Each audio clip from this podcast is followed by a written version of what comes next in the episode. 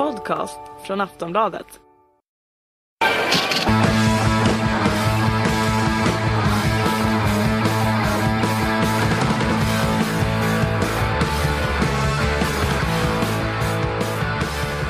ska ni vara hjärtligt välkomna än en gång till Sportbladets Premier League-podd och OS rasar i Ryssland men här i Premier League-studion så garanterar vi en timmes helt OS-fritt chatter om vadå? Jo, engelsk fotboll förstås. Det har spelats två omgångar sedan vi satt här senast. Eh, Det har hänt väldigt mycket, vi ska försöka prata om så mycket som möjligt. Till min hjälp här idag har jag som vanligt Kalle Karlsson. Välkommen, har du haft en tackar. härlig vecka med dubbla omgångar. Ja, det får man säga. Och bredvid dig, Fredrik Jönsson, för första gången i Premier League poddstudion. Känns det bra? Stort, väldigt stort. Ni som lyssnar på Silly Season-podden, jag vet att ni är några stycken i alla fall, eh, har ju hört Fredriks eh, ljuva småländska förut. Eh, och det ska bli eh, trevligt där tycker jag. Ska vi börja prata om stormatchen från igår? För att eh, det är en sån här podd när vi faktiskt får prata om matcher som spelades för bara, ja vad är det, 16 timmar sedan. Eh, Arsenal United eller eh, ja vad blev det? Blev det, någon, blev det något stormöte? Blev det någon klass på fotbollen Kalle?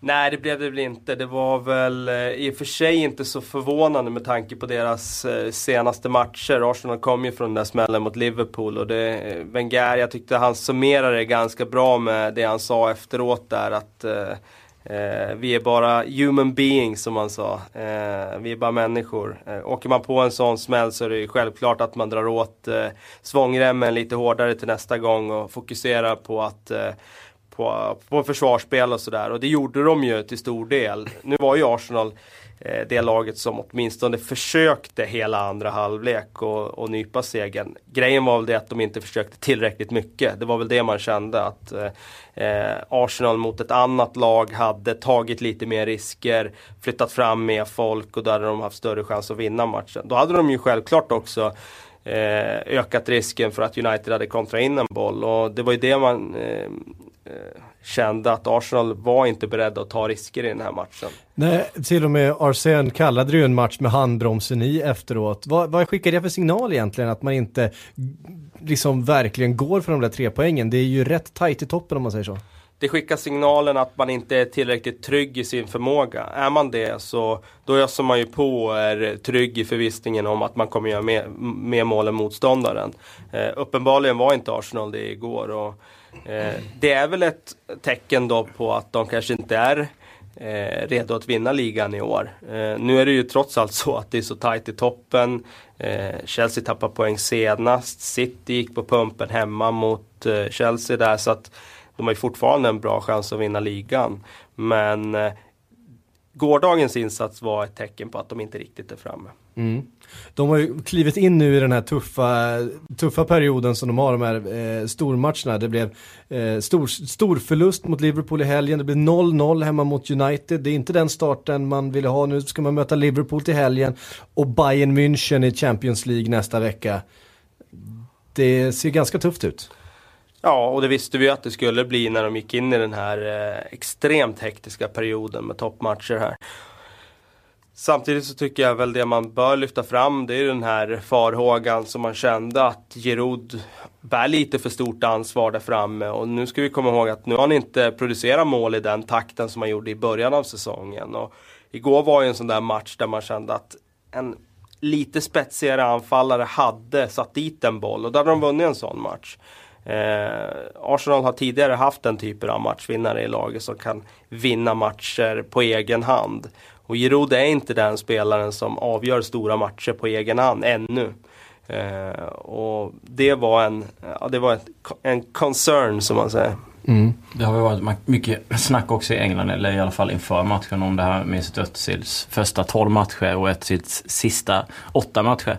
Eh, där han hade stått för två assist under de åtta senaste och även i och för sig skapat en del chanser men med tanke på att de har saknat Ramsey och Walcott så har det inte blivit så mycket mål heller. Eh, Och det är klart att eh, när man bara plockar in Kim Källström i det här, det här januarifönstret så kanske, och inte som du Kalle är inne på, att de inte riktigt har det här självförtroendet för att gå för de där tre poängen.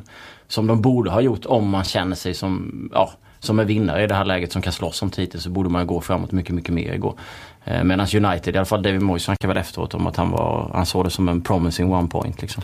Mm. Ja, I den situationen United är i nu mm. så var det ju en, eh, ja, ett fall framåt och en poäng på Emirates var ju Ja, det är väl vad de kan räkna med i, i nuläget. Eh, och där var ju också, om vi, ska ju, om vi pratar United, så där kan man ju verkligen snacka om ett lag som inte ville ta risker. Det var ju verkligen att eh, riskminimera och gå för en poäng. Och hade de verkligen velat eh, gå för, för segern så känns det som att då hade ju Janusaj kommit in i mm. tidigare mm. skede i matchen. Uh, nu fick han dessutom starta på bänken.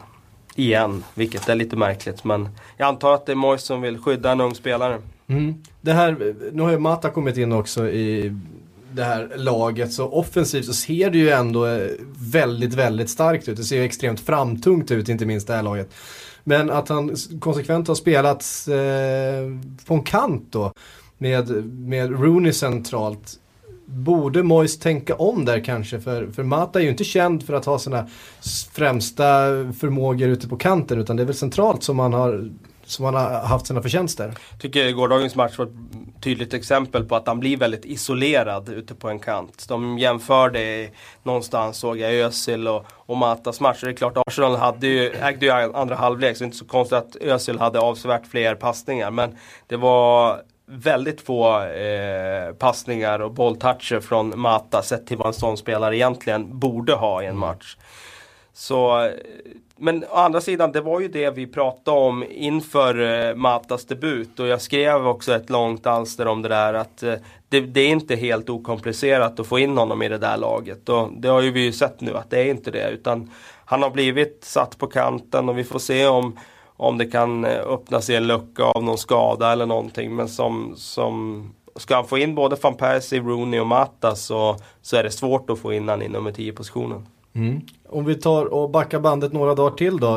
Uniteds match mot Fulham som ju har handlat väldigt mycket om de här 81 inläggen. 82 till och med. 82, 82 till och med. Eh, det var ju ganska roligt utav, det var väl Mirror som hade realtidsräkning på Twitter för varje inlägg som slogs där under den sista, sista 15, eh, 20 inläggen slogs det. det har jag aldrig sett förut i alla fall. Men eh, det är ju inte heller det spelet som man får ut utav Juan Mata. Det är ju inte en kantspringare som, som knålar in inläggen på, på en anfallare. Det är ju en... Han kan ju göra det. Han, jag tycker han har en väldigt bra inläggsfot. Men det är absolut inte det han gör allra bäst. Det han gör allra bäst är ju att göra instick, instick centralt. Och just i den, den egenskapen, där är han ju en av Premier Leagues allra bästa spelare. Eh, Mois filosofi har ju alltid varit att attackera via kantspel. Det var det han gjorde i Everton. Och det är ganska tydligt att det är det han vill göra i Manchester United också. Det hade varit intressant att se vad Moyes hade kunnat producera om man hade haft en starkare central linje. Om man hade haft den där världsklassmittfältaren. Hade han haft en fem år yngre Paul Scholes. Hade, han, hade spelet sett annorlunda ut då? Ja, lite annorlunda hade det definitivt sett ut. Men hur mycket annorlunda? Mm. Det får vi inte veta riktigt nu för att nu har de det där problemet på centralt mittfält. Så man vet inte om attackerar de längs kanterna för att de känner att de inte kan attackera centralt eller för att Mois filosofi är att de ska attackera med kanterna. Mm. Men matchen mot, eh, mot Fulham, det var ju en parodi. Det fick ju kritik utav eh, gamle mittfältsgeneralen Roy Keane här, eh, Mois. Han fick kritik i att han har tagit genvägar på transfermarknaden också. Han har köpt in då en Juan Mata när han egentligen behöver bygga ett lag. Så han har liksom tagit en genväg, köpt en världsstjärna och, och eh, lagt allt krut på det. Eh, har han fog för den kritiken? Ja, det var ju min känsla också. Samtidigt så var det ju viktigt Eh, Eh, för United med den situationen de har hamnat i. Att visa musklerna på transfermarknaden. Visa att de fortfarande kan attrahera de stora namnen. Och man får inte så ofta chansen att värva en spelare av Matas kaliber. Och efter den sommaren som var där man försökte på spelare på spelare på spelare, fick inte det. Så var det en möjlighet som dök upp som var lite för bra för att missa. Så att jag ser inte problemet i att de värvade Mata utan problemet är att de inte har värvat andra spelare. De skulle behöva fortfarande den där eh, mittfältaren som ska spela bredvid Carrick och de behöver en ny backlinje eh, till nästa säsong. I stora delar. Så att... Eh, ja, Vidic försvinner ju, det har Vidic försvinner. Ferdinand gjorde för... det i och för sig bra när han kom in igår. Men han börjar bli till åren och jag skulle tro att han lämnar i sommar också. Ja, då är det ju två mittbackar som har varit eh, fundament i den där backlinjen nu i de senaste åtta åren. Som ja, då är det Evans och Småling och, och Phil Jones, och Phil Jones mm. kvar. Och det känns ju inte som en titelutmanare direkt Nej, om man tittar på de namnen. Nej, verkligen Men sen inte. behövs det väl det här med tro och hopp som var under Fergusons tid också hela tiden. Man snackar om Fergie-time och man snackar om att han, han kunde egentligen spela med vem som helst. Ibland kändes som i sin trupp och sen så producerar de alltid. När man slår 82 inlägg är det väl. Det är 18 procent, eller, eller 18 stycken som hittar fram tror jag. Och slår man så många inlägg under en match mot Fulham som man totalt liksom är på offensiv planhalva. Under Fergusons tid så vet jag inte ens hur stora siffrorna hade kunnat bli liksom. Men här slutar matchen 2-2. Eh, och det känns som att Fulham är uppe tre gånger. Ja, typ. Typ tre gånger liksom och kvitterar på, på eh, stopptid liksom ja. genom Darren Bent. Sen så har de ingenting mer. Så hade det ju aldrig sett ut eh, tidigare. Liksom. Inte en chans. De hade avgjort den matchen mycket, mycket tidigare. Vunnit med rejält stora siffror. Liksom. Ja, det var väl tvåmetersmannen i Fulham där, eh, Burn, som sa att han hade nästan ont i huvudet efter den matchen. Han hade knoppat bort så mycket in inlägg att han var, han var helt yr. Ehm, intressant. Han hade en, en helt okej okay match igår också. Då var det eh, Liverpool som var snubblande nära att få ett identiskt resultat med United. Det stod 2-2 eh, in tills det bara återstod så kallad Fergie-time kvar att spela. Eh, Daniel Sturridge fälld i straffområdet, Steven Gerrard med straffen och 3-2 till Liverpool. Är det, de, är det de små marginalerna ändå? Är det det som skiljer mitten från toppen i år? Eh, jag tänker United, Liverpool. Jag vet inte om det är de små marginalerna. Jag tycker nog det är större marginaler än en straff på tilläggstid. Men just igår var det ju det. Ett otroligt dumt agerande av Riter som tar den straffen på en spelare som är långt ut i straffområdet och som inte kan hota i det läget. Eh, men... Eh, nej, det är inte mycket att säga om den straffen. Nej, den var ganska solklar. Vi har varit inne och diskuterat domslut tidigare. Ja, nej, den var solklar. Det var inget att snacka om. Men eh, det var ju ett tecken på att Liverpool är ett annat lag idag än vad de har varit tidigare. Nu vinner de den där typen av matcher som de hade inte vunnit den typen av matcher för 3-4 år sedan. Eh, det är eh, ett Liverpool som surfar på en framgångsvåg och som känner att eh, de kan vända matcher. Och vad jag förstod så första halvlek var inte speciellt bra igår. Men nej, den var, den var verkligen inte bra. Nej, Fulham var strået vassare. Ja. Och, eh, men det var de ju inte riktigt på Old Trafford så spelmässigt om man säger så. vassare. Men, eh, men eh, nu vinner de den här typen av matcher. Men försvaret visar ju å andra sidan att det fanns brister. Kolo Tourés eh, ja, Kolo självmål och Martin Skertels framspelning ja, till, till, till 2-1 målet. Ja. Som var. Eh, hur oroliga ska Liverpool vara där? Att man, att man fortsätter bjuda. Vi såg ju mot eh, West Bromwich till exempel. Eh, Kolo Touré bjuda på det målet. Vi såg Steven Gerrard bjuda på en straff mot eh, Arsenal. Eh, man släpper inte till speciellt mycket, om man ska kalla det för riktiga mål, men man bjuder på desto fler gratis baljor för nästan vilka motståndare man än möter. Jag läste någonstans att Liverpool var ett av de lagen som hade flest insläppta mål till följd av grova misstag. Eh, och det är klart att eh, det är ett, en oroväckande grej. Men å andra sidan så länge man vinner matcher, så länge man eh, öser in mål framåt så, så ser jag inte det som jätteoroväckande. Eh, det är mer en positiv känsla i klubben snarare än att Agger tillbaks igår också, kom in i mitten på den andra, slutet på den andra halvleken, tillbaks från skada. Hur mycket kan han betyda? Kommer väl förmodligen då eh, peta Kolo Touré framöver om han får vara frisk. Ja, det bör han göra och det är klart att det är en liten förstärkt. Men jag är ännu mer eh, jag väntar ännu mer på att Sakho är tillbaka. För jag tycker att han var en klippa under den tiden han spelade i höstas. Mm. Lite märkligt är det. Ryktades om att han var väldigt nära en comeback. Sen verkar det ha hänt någonting på träning och nu ska det dröja några ytterligare veckor. Nu skulle han ner till Frankrike och behandlas för skadan såg jag. Mm. Eh, om vi, ska vi säga någonting om Liverpools vecka då? Eh, det har ju sagts, eh, skrivits spaltkilometer om de där första 20 minuterna mot, eh, mot Arsenal förra helgen.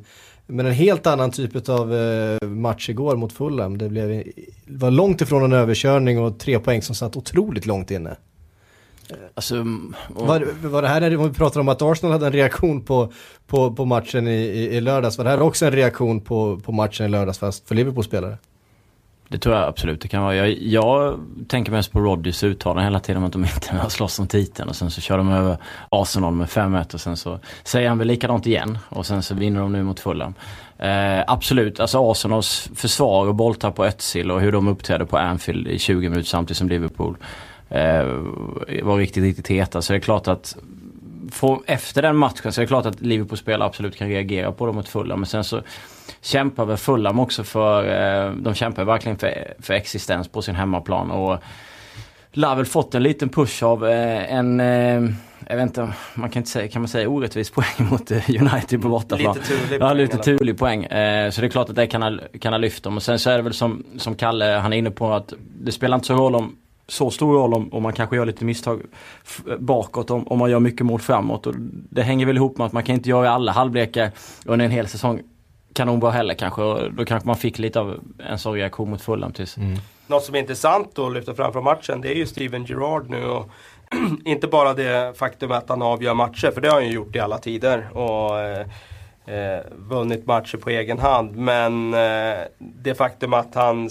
har hittat rätt nu i den här defensiva rollen. För att eh, vi pratade om det i en podd tidigare här. Eh, det var väl efter hemmamatchen mot Aston Villa där han kom helt fel in. Men eh, nu har det ju sett väldigt bra ut eh, för Gerard i den defensiva rollen. Inte minst i matchen mot Arsenal. Och eh, jag, min eh, eh, tolkning av det hela är ju att Brendan Rodgers har tvistat sitt lag lite grann. I defensiven nu så, så blir det ju ofta att en av de här forwarderna faller ner på en kant. Och det blir att eh, laget formerar sig som ett 4-1-4-1 istället för ett 4-4-2. Och det blir automatiskt som att Gerard faller ner djupare ner i plan. Och det tycker jag har, har gett att de, har, de blir svårare att spela igenom deras mittfält. Svårare för motståndarna att hitta in mellan Liverpools backlinje och mittfält. Mm. Är Liverpool en titelutmanare nu då? Absolut. Vi har ju räknat bort dem tidigare.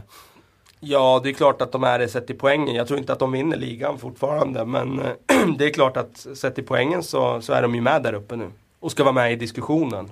Därmed eh, inte sagt att de vinner ligan. Nej. Leder oss ju också osökt in på Tottenham faktiskt, som smyger med. Tottenham som har krisat och bytt tränare och eh, gjort sig av med spelare och, och, och, flyttat runt. Tre poäng bakom Liverpool. Som då skulle befinna sig i den här eh, titelracet. Tre poäng är inte speciellt mycket. Det är 30 någonting kvar att spela om. Vad säger vi om Tottenham eh, 2014 under Tim Sherwood?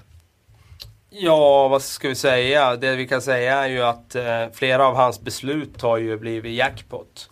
Ta Adebayor som var liksom längst in i frysboxen. Han var inte ens med på lagfotot inför den här säsongen. Nej, bara en sån sak. Och nu liksom öser in mål och ser ut som den där harmoniska Adebayor som vi faktiskt vet är en klassforward. Eh, han visar det alldeles för sällan och eh, han visar det ju bara när han får kärlek från tränaren eh, egentligen. Han är ju inte den där spelaren man vill ha när det går emot. Men eh, när det rullar med och när han får förtroende så, så är han ju en komplett anfallare. Och bara att ha han i toppform nu gör ju enormt mycket för Tottenham idag jämfört med Tottenham i höstas när de inte hade den där Nej. forwarden som matade in mål.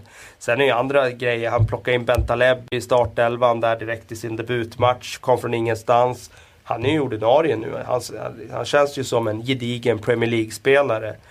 Och spelar liksom framför eh, de här etablerade Tottenham-spelarna testa nya grejer. Igår liksom skickade han ut Dembélé på en kant liksom och spelade honom där. Och ja, det funkar väl hyfsat bra liksom.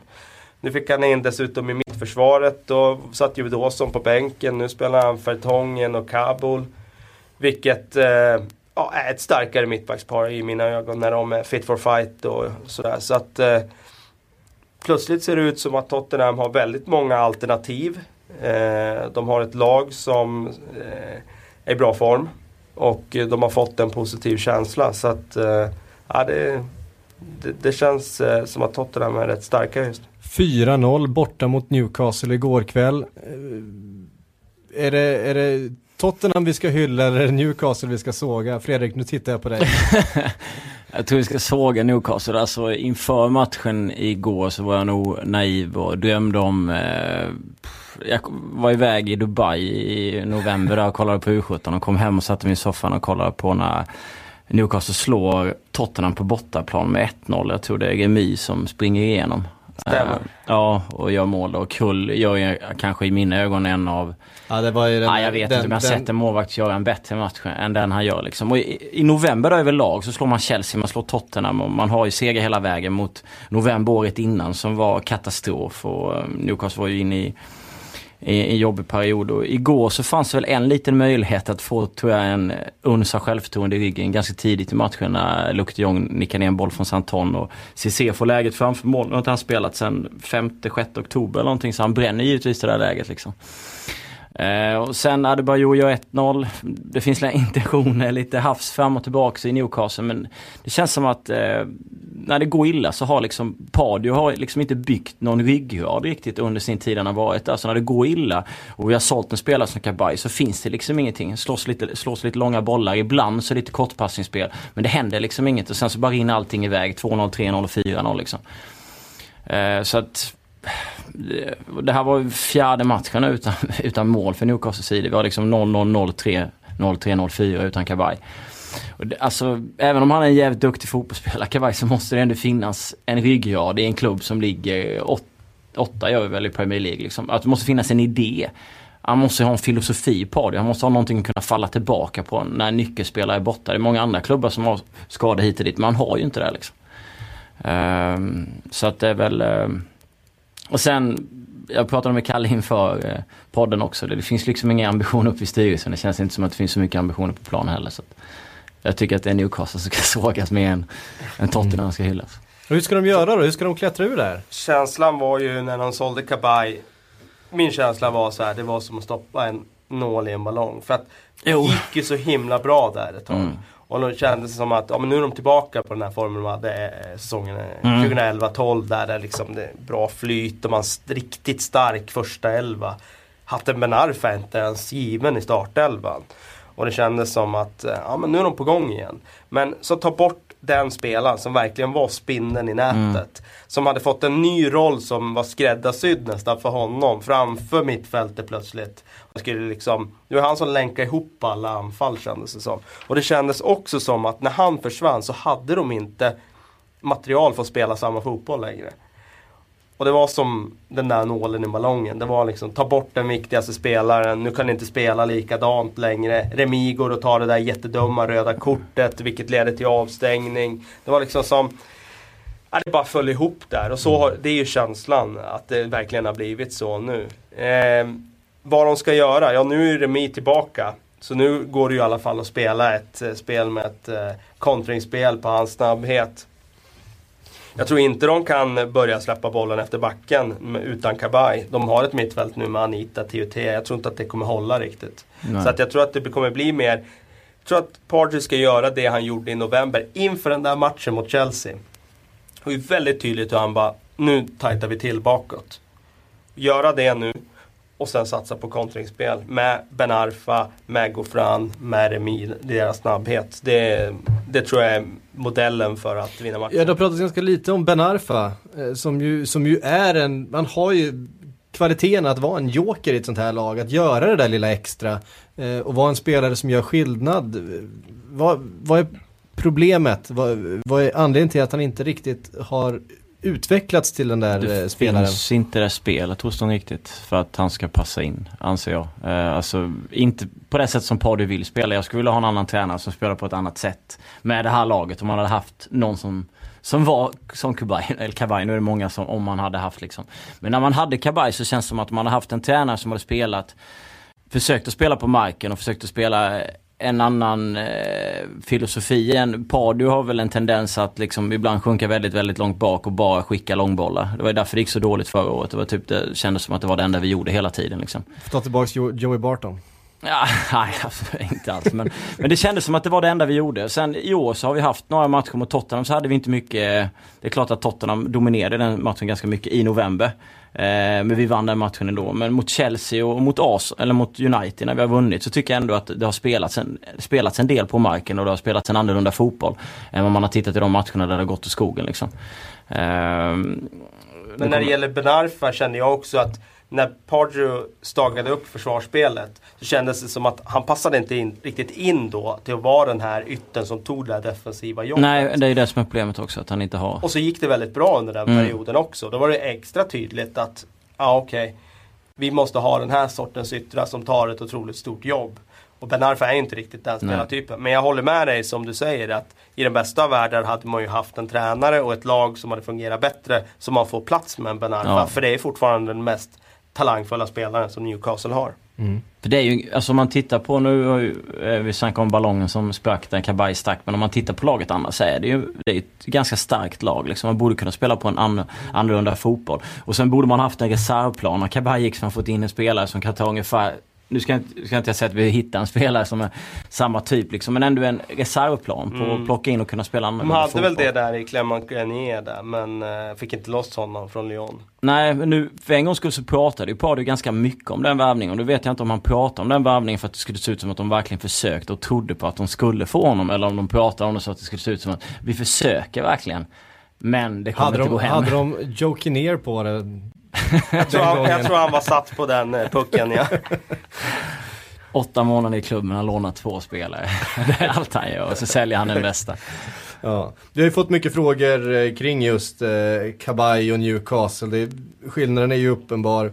Johan Norenius undrar, försäljningen av Kabaj tycks ha kostat mer för Newcastle än för PSG. Det är ju inte en fråga, det är ett påstående som eh, vi väl nästan har skrivit under på redan. Ja, eh, Johan Björk eh, inne på samma sak, hur ska Newcastle klara sig utan Kabaj? Någon som kan kliva fram efter, måste, måste de handla i måste sommar? Handla i sommar. absolut. Men det, och det är väl konsensus i den här studien i alla fall att det, det, det måste, det måste ges Kabaj-pengarna måste återinvesteras. Mm. Så mycket kan man säga. Men det var en intressant fråga av Torgny Johansson där till, till Jönsson. Vem vill du ha som tränare i sommar efter Pardew? Förutsatt att han lämnar i sommar, det vet vi inte. Problemet är ju att eh, alltså det är så mycket frågor innan man ska kunna eh, svara på de här känner jag. Eh, som Newcastle-anhängare. För att man vet, alltså som det ser ut med Mike Ashley och Pardio, och sen hade vi Kené. Nu har han i och för sig försvunnit eh, efter åtta misslyckade månader. Man undrar ju varför han kom in överhuvudtaget. Förmodligen för att han och Ashley har någon slags ja, vänskap. Och sen så Pardio kom in på ett konstigt sätt när Chris Hewton gick. Det kommer ni väl ihåg att ja, det känns som att... Ja, sen skrevs ett åttaårskontrakt. Han borde väl egentligen, rimligt sett, nästan fått sparken förra året med tanke på att de går från femma till sextonde med det laget. Han är ändå kvar. Han accepterar i stort sett vad som helst. Nu hade han några uttalanden under januari månaden som kanske, han tackade i och för sig för chansen han hade fått men han hade några kanske som eventuellt petade lite på Mike Ashleys kind. Men förutom det så, eh, så ingenting. Så det, det, han, är, han, är, han är inte den som bråkar. Nej, han, är inte det. Så det känns som att det är ganska många punkter. Liksom Sports Direct som är Ashleys företag. Eh, går ju väldigt, väldigt bra också. Så han har ju pengar. Om han skulle vilja så finns det ju cash liksom. Och då undrar man lite. Är han bara intresserad av att sälja av massa spelare, fortsätta på samma koncept, sälja av massa spelare, sen sälja klubben? Eller så vill han ha kvar det här för att han ska kunna ha sitt företag och göra reklam genom klubben för att det går ändå jävligt bra liksom. Så att det är frågan om om jag då vill ha en ny tränare så vill jag ha en tränare samtidigt som man vill att Ashley ska satsa liksom. Och, eh, jag tyckte... för, för någonstans i det här så vill du ha en ny tränare och du vill ha ett nytt lagbygge. Ja absolut, jag kanske inte vill ha en brittisk tränare, jag kanske vill ha någon kontinental tränare som kommer utifrån som kan spela annorlunda fotboll. Det känns väl rimligt med tanke på att det finns så många kontinentala Precis. spelare nu. Ja. De uh. borde vara anpassade till en sån.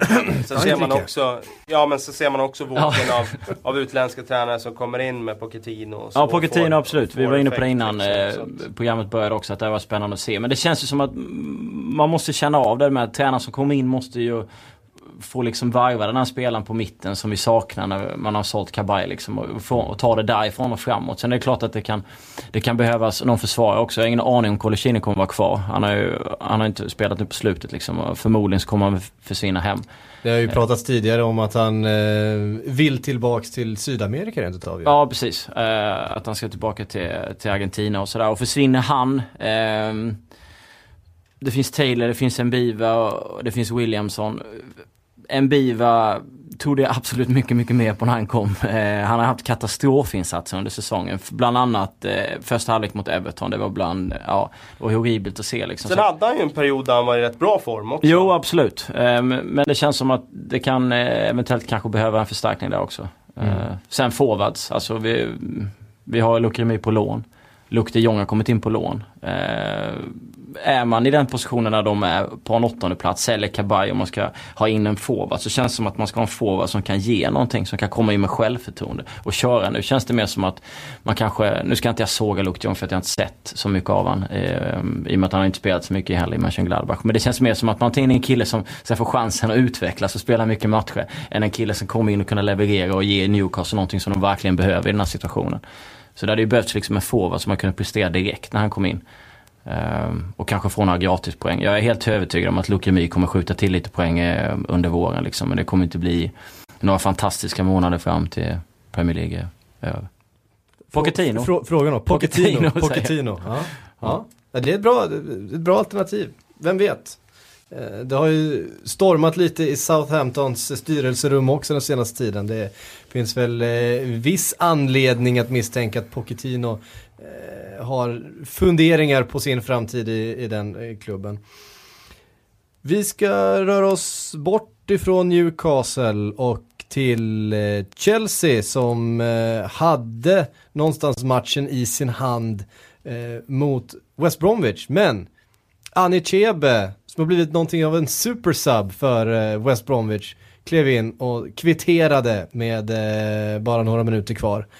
Eh, vad säger vi om Chelsea? Vi har ju målat ut dem som, som laget som skulle springa iväg nu. Sen är det plötsligt, här, eh, kryssar man mot, mot West Bromwich. Vad, vad tror vi om det? De, de ser otroligt solida ut men har svårt att stänga matcher. Ja, jag vet inte om vi har målat ut dem till att springa iväg. Det den, den beskrivningen känner jag inte igen. Nej, det jag tror att det, du, nej, det, jag kan ha ja, gjort okay. Jag, jag, tror att det kommer bli ett race mellan uh, flera klubbar i, hela vägen in i, i mål faktiskt. Så att, uh, men uh, Förr eller senare går man på en poängförlust. Det är väl inte mer än så, mer dramatiskt än så i, i Chelseas fall. Det, de ser fortfarande väldigt starka ut. Eh, Matic har ju kommit in och blivit otroligt fint tillskott på mittfältet och löst den frågan.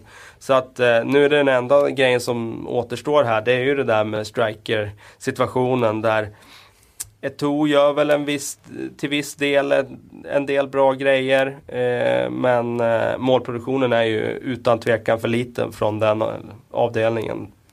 Mm. Sen alltså, du räknar upp eh, West Bromwich. Om man tittar på två andra matcher på slut så har ju varit Newcastle ganska enkelt hemma 3-0 och sen så hade de ju City, City på City bortaplan också. Så att även om det var en poängförlust där så har de visat Ja, de eh, kryssade mot Liverpool. Ja, precis. För en en halv vecka sedan också. De förstörde ju matchen fullständigt för Arsenal. Det var väl i sig runt jul där när det blev 0-0 eh, på bortaplan. Så det är klart att... Men jag är, jag är inne som... Jag tror Kalle var inne på, vi snackade om Liverpool innan som en titelkandidat. Det är klart de kommer vara med och köra. Chelsea kommer vara med, City kommer vara med. Så länge, så fort Aguero bara kommer tillbaka så tror jag att det blir ännu bättre. Och sen så får vi väl se hur länge Arsenal orkar liksom. Mm. Ja, för, det, för nu rullar det ju dessutom igång här. Det är FA-cup till helgen, det är Champions League och Europa League nästa vecka. Hur mycket kommer det påverka serielunken att eh, de här kupperna rullar igång här och, och, tar, lite, tar lite plats. Av erfarenhet vet vi ju att det är tufft att spela ligamatch eh, på helgen. Framförallt på, om man har en bortamatch till helgen efter en Champions League-match eller Europa League-match i veckan. Så att det är klart att det kommer påverka. Sen kan man väl ana med tanke på lottning och sådär att eh, något av de här engelska lagen kommer ju åka ur Champions League.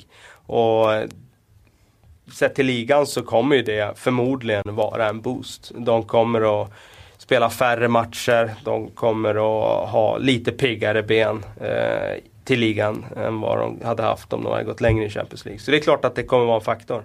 Mm. Vi har ett, eh, en retur kan vi nästan kalla det mellan Arsenal och Liverpool på söndag. Eh, där Arsenal hoppas kunna ta revansch på den här eh, utskåpningen från förra helgen. Men frågan är, vågar man ställa upp med sitt bästa lag när man har Bayern München eh, bara fyra dagar senare? Tre dagar senare till och med. Ja, jag tror vi vidrörde det här i förra podden. Jag kan inte se det som att de kommer ställa ut med liksom någon B-lag. Däremot så är det klart, det är naturligt att man roterar truppen. Eh, och det tror jag att man gör också med tanke på hur tight schemat har varit nu med matchhelg. Eh, match nu i veckan och sen match nu igen till helgen. Så det är klart att det blir säkert rotering på ett par tre positioner men mer än så det tror jag inte. Utan de kommer nog vilja vinna den här matchen och framförallt ta revansch som du säger på Liverpool. Mm. Jag tror det kan kännas rätt svettigt som eh, Arsenal-supporter på ett sätt med tanke på hur det har sett ut i slutet. Så eh, sneglar man lite åt Tyskland och så ser man bara München fullständigt demolera motståndare på den sidan. Nu saknar de i och för sig Ribéry i alla fall i, första, första mötet. Ja. ja. första mötet. Det verkar ju knappt spela någon roll för dem. De har, de, de har fler mittfältare och kantspringare och, och bollskickliga spelare ja, att använda sig av. I och för sig, är det en spelare som, som verkligen gör skillnad i det laget så är det ju Ribéry tycker jag. För att han, han eh, även om de är otroligt bra så bidrar han med det här lilla extra tycker jag. Sen ska vi inte glömma att Arsenal slog ju faktiskt dem i Tyskland. Mm. I Champions League. Stämmer. Mm. Nu har vi dessutom kommit i, ganska långt in i den här eh, ligan, den här serien. Vi är inne i februari. Vi har ganska många spelare som börjar bli trötta av bara den anledningen. Eh, men några fick ju lite extra vila igår då några matcher ställdes in. En av dem var Sebastian Larsson, vars Sunderland skulle ha mött Manchester City en Sebastian Larsson som kanske behöver den här lilla extra vilan för reflektion och eftertanke. Han har inte haft någon speciellt lysande vinter. Har inte han vilat tillräckligt mycket? Han sitter ju på bänken. han sitter ju faktiskt på bänken. Han hade ju börjat på bänken igår. Vi hade ingen vidare så svensk eh, dag i, i Premier League i, igår med tanke på hur det ser ut. Nu fick ju för sig Guidetti ganska lång tid.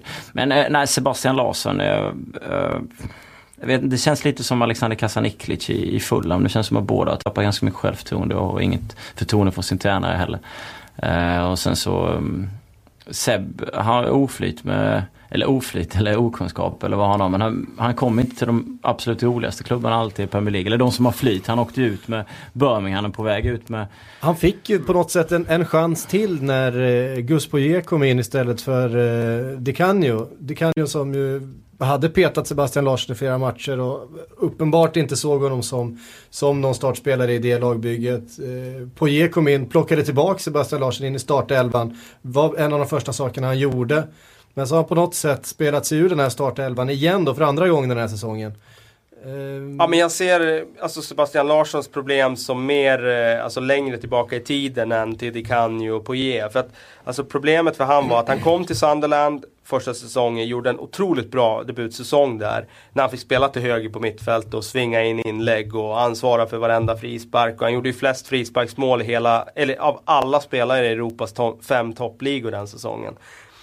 Men problemet var ju när de värvade Adam Johnson sen som en vänsterfotad högermittfältare eh, som skulle spela på den positionen som Seb fick, ja, ville spela på. Då blev det ju liksom för trångt där och han flyttades över till vänsterkanten först och var ju av naturliga skäl inte lika bra där. Och sen flyttades han in i mitten och han är inte en central mittfältare på Premier League-nivå. Det är, liksom, det är bara ett faktum.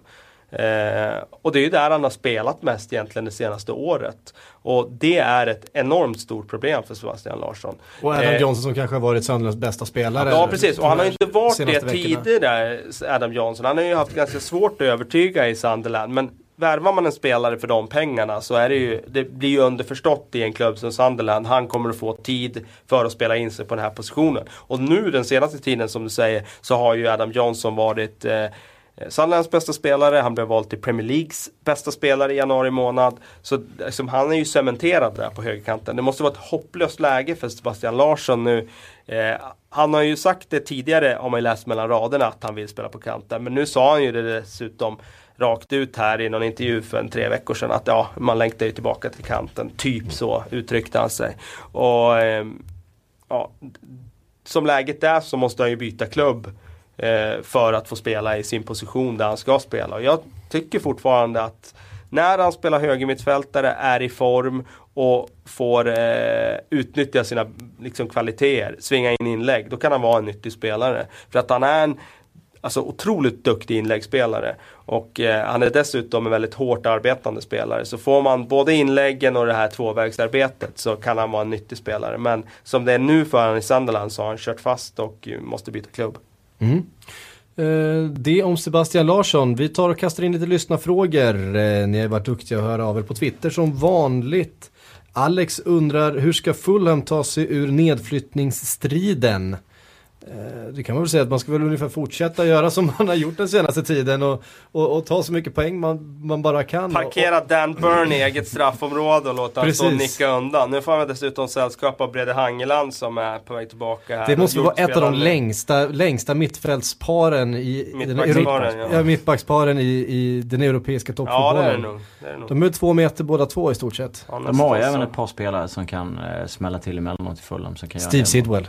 Ja, Kasami och, och, så vidare liksom. Det finns ju ändå... Och Kasami har ju tappat lite i och för sig. Men det jag man menar, får hoppas kan, på är kan ju blixtra till lite. Mitruglo nu då. Ja, att han går in och levererar. Och sen har ju Holtby faktiskt börjat bra i Fulham. Och han, på den nivån, i en sån klubb, så är han ju en spelare som kan göra skillnad. Var nog planens bästa spelare i matchen mot Liverpool igår skulle jag påstå. Ja, han var bra eh, mot United också. Ja, han slog i alla fall ja. fram en alldeles utmärkt passning som eh, var en av säsongens känsligaste. Hade ett mål i ungdomslag. Även Rich, finns, Richard som var pigg igår. Eh. Det finns ju lite liksom nu eh, nytt blod in i, i Fulham. Så att nytänt hopp kan man i alla fall eh, säga att det finns. Sen eh, är det ju fortfarande det där med försvarsspelet. Amoribieta som kom in inför säsongen blev ju inte alls den där trygga, pålitliga mittbacken som de hade behövt. Så att otroligt stort ansvar kommer ju vilas nu på Dan Burn och Hangeland där i vår. René Mulensten då, är han rätt man att eh, kryssa dem, eh, kryssa dem förbi det där strecket igen och eh, upp och, och, och säkra nytt kontrakt? Det är så svårt att säga. Eh, han har ju inte testat som manager och det han gjorde i Brumby eh, lämnade en del i övrigt att önska, i alla fall hos en del spelare som uttalar sig om honom efteråt där. Han var i Anchi, han åkte ut där med huvudet före, lika fort egentligen.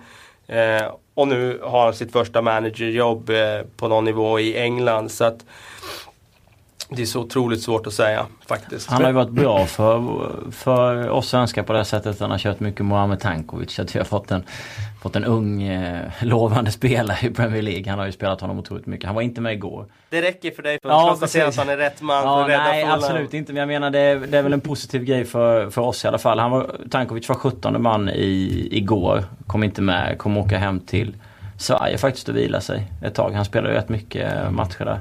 Att... Det var ganska uppenbart hur de ställde upp att när de inte spelade Tankovic, de inte eh, hade Kacaniklic från start och att eh, de fokuserade på att ha en defensiv trygghet och, och, och eh, chansa lite mer framåt. Eh, Tankovic är kanske en spelare som vill ha lite mer boll på offensiv planhalva. Eh, och då spelar han Darren Bent från start som egentligen bara vill nudda bollen en eller två gånger. Helst två meter från mållinjen. Ja, precis. Ehm, och det gör han ju ofta med den äran. Så det var, det var ganska, ganska tydligt och det hörde vi Mulenstein efter, efter United-matchen också. Han, han var lite självgod nästan i, i intervjun efteråt. Så här, ja, stå och kasta in inlägg, där, det är inte så svårt att försvara sig mot. Det är bara att knoppa bort dem. Han hade berättat för Tankovic inför matchen mot United att du får 45 minuter, spring så mycket du kan och sen sätter jag in en nia istället efteråt. Beroende på resultatet. Och då såg det ganska bra ut när de gjorde det bytet. Så det var ju ganska självgott också. Ja, det, han tror på sig själv i alla fall. Vi går vidare med fler frågor eh, och en annan tränare som kommit in mitt under säsongen är nämligen Tony Pulis. Emil Arjung vill att vi ska prata om hans jobb i Palace och även Jonathan Stagmo vill att vi ska prata mycket om Crystal Palace som kommit igång. Vad har han eh, gjort där, eh, den gode Pulis? Ja, det, här är inte, ju... det här är inte hans första managerjobb ska vi då säga. Nej, precis. Nej, han har ju några år på nacken. Eh... Hur, många, hur många klubbar har han haft? Nej, han har inte haft så många klubbar men han var ju väldigt må många år i Stoke i två olika omgångar där. Eh, nej men det han gjort är ju att han har gett laget en mer pragmatisk hållning. Eh, vilket ett lag med så begränsat spelarmaterial behöver. Och när han kom in så då värvade han den typen av spelare som han kände till, som han visste vad han skulle få ut för. för liksom en Cameron Jerome. Han visste vad han skulle få då. Men det blev liksom ett 4-4-2, det blev ett längre spel och plötsligt fick man ju ut det här man ville få ut av en Marouane Chamakh. Och nu har jag dessutom utvecklat det till att liksom dra ner Chamakh i någon sorts nummer 10-roll. Och Chamakh är ju bättre än vad han någonsin har varit. Eller han är bättre än han varit sen den där första hösten i, i, i mm. Arsenal där när han faktiskt gjorde rätt mycket mål. Så att det, det liksom Han har eh, utnyttjat eh, truppens styrkor på ett bättre sätt än vad Ian Holloway gjorde. Sen var det ju också väldigt smart att och, och, eh, säkra punchen här i januari. Eh, det är också, jag tyckte han var jättebra i SA-15 förra säsongen. Jag blev förvånad att de släppte honom. Och att eh, ge honom en stor roll nu, det, det, det känns rätt eh, vettigt. Dessutom fått in Tom Ince som fick förtroende direkt, gjorde mål assist. Bra värvning. Eh, har sett honom för lite i Championship så liksom, vet inte men starten i Premier League är i alla fall väldigt lovande. En intressant detalj med honom är att han verkar ha valt eh, Crystal Palace själv. Eh, alltså han har ju varit i kontakt med i stort sett alla klubbar tror jag i, i Premier League. Han har setts på McDonalds i Swansea, förstås varit i kontakt med eh, gamla klubben Liverpool där han ju fostrats. Plus en massa andra, men han har själv sagt att nej, men Crystal Palace, det, det är liksom det var där det fanns en, en bra plats för mig. Det, jag vill, det här jag vill utvecklas. Och förmodligen liksom garanti med speltid och sådär. Sen var det också väldigt smart att ta in Wayne Hennessy och sätta en blåslampa i röven på, på målvakten Speroni. För jag tyckte inte Speroni höll riktigt måttet under hösten. Men sen Hennessy kom in och satte sig på bänken, då har ju Speroni varit hur bra som helst. Så att, ja, det var också ett bra drag. Mm. Man njuter lite av att eh, Ins eh nu är det för sig en bit kvar på säsongen men man njuter ändå att han gör ett bra klubbval i den, en ung spelare som gör det till skillnad från kanske Zaha. Ja, Zaha eller Guidetti har vi inte haft jätteflyt sen eh, han bytte Stoke heller liksom. Och sen är det ju kul någonstans att eh, Chamak har kommit igång tycker jag. För det, jag tycker alltid lite synd om de här spelarna som kommer in någonstans. Gör det kanske bra lite i början men sen bara får skit hela, hela vägen. Liksom. Ska vi snacka om en sån? Ja, vi, vi, vi, kastar in eh, dagens bittraste kommentarer från JRs. Snacka om Giroud och hur usel han är jämfört med Arsenals andra lagdelar. Eh, vi var inne på det förut förstås, ja. men, eh, men just det där, håller han, håller han inte riktigt måttet för Arsenal? Alltså, är det, är det, är det usel skulle jag absolut inte säga Nej. att han är. Eh, jag tycker att han är en väldigt kompetent anfallare, men man måste också spela han på sina styrkor. Och de fick han ju utnyttja i början av säsongen när det fanns en Aaron Ramsey som kom med de där typen av andra vågslöpningar som som gjorde att Giroud fick stå och liksom sätta ner sina one-touch passningar. Det är han ju otroligt duktig på. Eh, det han inte är är att han är ingen killer i straffområdet. Han är ingen anfallare som skapar chanser själv genom att dra bort en back i ett en mot en läge och avsluta. Så där är han ju, i det spelet är han ju begränsad. Och det är klart att nu när han inte gör mål i den utsträckningen som, som man kan förvänta sig av en nummer 9-spelare i Arsenal så är det klart att då kommer ju den här kritiken att komma som, som han framförde här. Men han har känts lite lättmarkerad. Han har känts lite, lite förutsägbar och lite lättmarkerad vissa gånger. Jo men med rätt omgivning. Om Arsenal inte hade fått de skadorna som, jag, som de har fått med de spelarna som var med innan. Så, är jag, säker, så är jag säker på att då hade han inte behövt lägga lika mycket energi på sina svagheter jo, utan då kunde han utnyttja sina styrkor och då hade det sett bättre ut. Man glömmer aldrig det magiska målet när han inte, han har ingen fot i, i marken överhuvudtaget. Ser det ut som när han gör mål mot Tottenham det va? I derbyt tidigt på säsongen. Det kändes som att Wenger hade gjort honom till precis den här spelaren som han ville ha. Då hade han rätt omgivning. Men sen har de haft skador. Du ser själv Özil, en spelare i hans kaliber har inte heller gått lika bra. På grund av att omgivningen inte riktigt varit hit till vattensanna liksom. Mm. Så att jag tycker inte alls att, eh, får han rätt omgivning och Arsenal får tillbaka sina spelare så tycker jag inte han är så usel liksom som folk påstår. Tänk att, att vi sitter här och konstaterar eh, vikten utav Aaron Ramsey. Det hade man, det, inte, trott, det hade man inte trott för, för ett år sedan. Ja, men han gjorde en bra vår. Jag vill nog påstå att han gjorde en bra... För ett år sedan sa jag. Ja, men han gjorde en bra... Ja, det var väl där någonstans han kom igång. Eh, Django skriver så här. Suarez brist på involvering i slutprodukt nu när han agerar från vänster. Det går ju okej okay ändå, eh, lägger han till. Och det är klart att inte ett enda mål på de senaste tre matcherna, det är ju en enorm måltorka när det gäller Bara Luis Suarez. Bara ett mål på de sex senaste ja. tror jag. Så att det, är, det, har ju, det har ju hänt någonting. Alltså man kan väl dra den där slutsatsen där med... Han har haft, han har haft ett gäng i stolpar och så. Ja det har han ju haft, det ska sägas. Alltså, han hade ju kunnat gjort eh, ett riktigt drömmål mot Arsenal där han dammade iväg en volley i stolpen. Han hade en i stolpen mot Fulham igår. Ja. Men det där är ju också sådär, ofta kommer man ju in i de där perioderna när bollen inte studsar ens väg och liksom, det är stolpe ut istället. Det är naturligt efter den otroliga liksom, det flytet han hade där i december när han öste in otroligt mycket mål.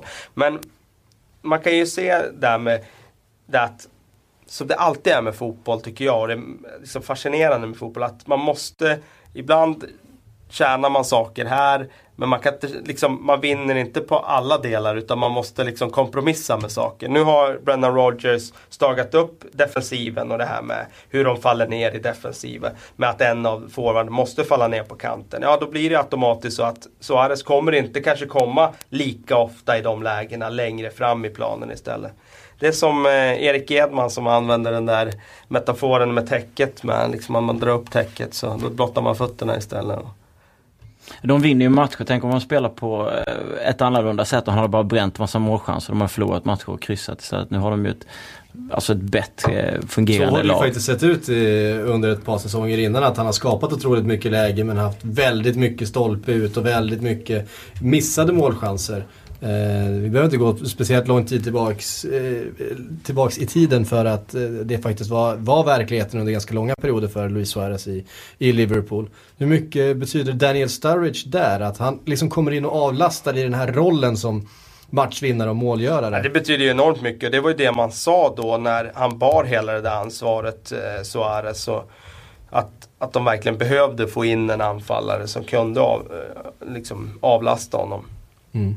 Jag tänker på Newcastle för två år sedan, det gick så bra. Men när Demba bara inte gjorde lika mycket mål så kom Papi Cissé in och gjorde dem istället. Så att en får väl, man får ta lite stryk åt vissa Men det var ju också en sån där, på tal om, det är ju samma typ ja, av grej. När mm. Cissé kom in då, ja, men då fick Demba spela på kanten. Då gjorde han inga mål istället. Ja, nej, men han gjorde ett väldigt bra jobb ja, för laget. Och det gör ju Suarez fortfarande. Otroligt. Det... Han har ju varit jättebra i de här matcherna. Men det är klart, han kommer inte att och ta sig till lik, liksom samma typ av chanser Nej. lika ofta som han gjorde när han spelade liksom längst fram. Men han kunde ju ändå... för lite fler framspelningar. Det har han gjort. Han kunde ju gjort årets mål Naturlig följd. Måste mot nämna, nämna den där one-touch passningen som nu inte blev mål till Daniel Sturridge på volley. Ja, eh, den hade ju kunnat bli årets assist. Eh, Marcus Nilsson får ställa den sista frågan. Courtois ser ut att komma tillbaks till nästa säsong. Courtois som då spelar i Atletico Madrid, utlånad från Chelsea. Tror ni han har potentialen att ta första platsen i Chelseas mål? Att han skulle, då skulle peta Peter Cech? Alltså han har definitivt eh, potentialen att bli första målvakt.